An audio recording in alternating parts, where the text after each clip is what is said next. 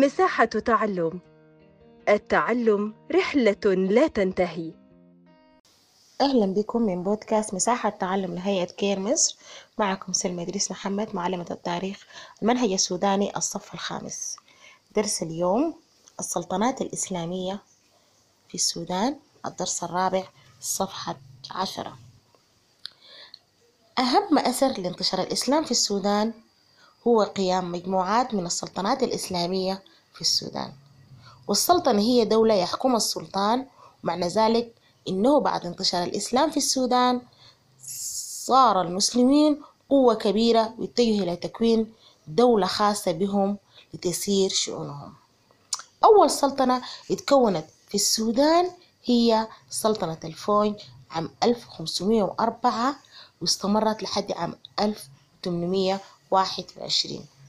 وأول هذه السلطنات الإسلامية في السودان كانت سلطنة الفوين، وتأسست هذه السلطنة بواسطة الفوين بقيادة عمارة دونغوس والقواسمة أو العبدالله بقيادة عبد الله كمع، الذين استطاعوا بعد تحالفهم أن يقضوا على دولة علوه، آخر دولة مسيحية في السودان التي كانت تحكم إقليم الجزيرة من عاصمة سوبا، التي دخلها الفوين والعبد الله وخربوها عام ألف وخمسمائة وأربعة.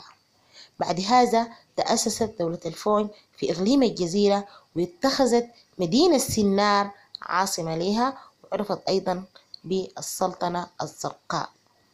بعد ما دخول الفوين وتأسست السلطنة، قاموا حولوا العاصمة من الجزيرة وجابوها مدينة السنار، واتخذوا السنار عاصمة لها، وعرفت أيضا بالسلطنة الزرقاء. وامتدت حدود سلطنة الفوين حتى مملكة أرجو في شمال السودان، وإلى فازغلي أو كادوغلي في جنوب السودان، وحتى حدود دارفور غربا ومملكة البني عامر شرقا.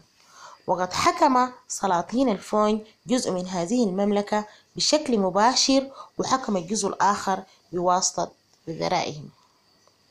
من أهم سلاطين الفوين هو عمارة دونغوس مؤسس الدولة، وبعديه أبو شروخ الذي حارب الأحباش وانتصر عليهم وضم إقليم كردفان لدولته. اهتم سلاطين الفوين بالعلم والعلماء. بعد انتشار الإسلام بدأ العلماء يهاجرون إلى السلطنة من مختلف أنحاء الدول الإسلامية كالحجاز والعراق ومصر والمغرب ليعلموا الناس أمور دينهم، وكان السلاطين يشجعوهم على الاستقرار في السودان بمنحهم الهدايا والعطايا والأراضي.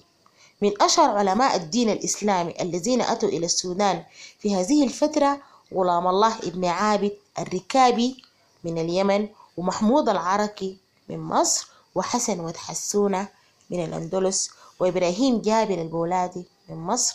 نتج لمجيء هؤلاء الشيوخ وغيرهم، وانتشرت الخلاوي ومدارس الدين في كل أنحاء السودان، واستمرت سلطنة الفوين قائمة حتى غدا عليها الغزو التركي المصري للسودان عام ألف وثمانمائة وواحد وعشرين. إن شاء الله تكونوا استفدتوا. شكرا جزيلا.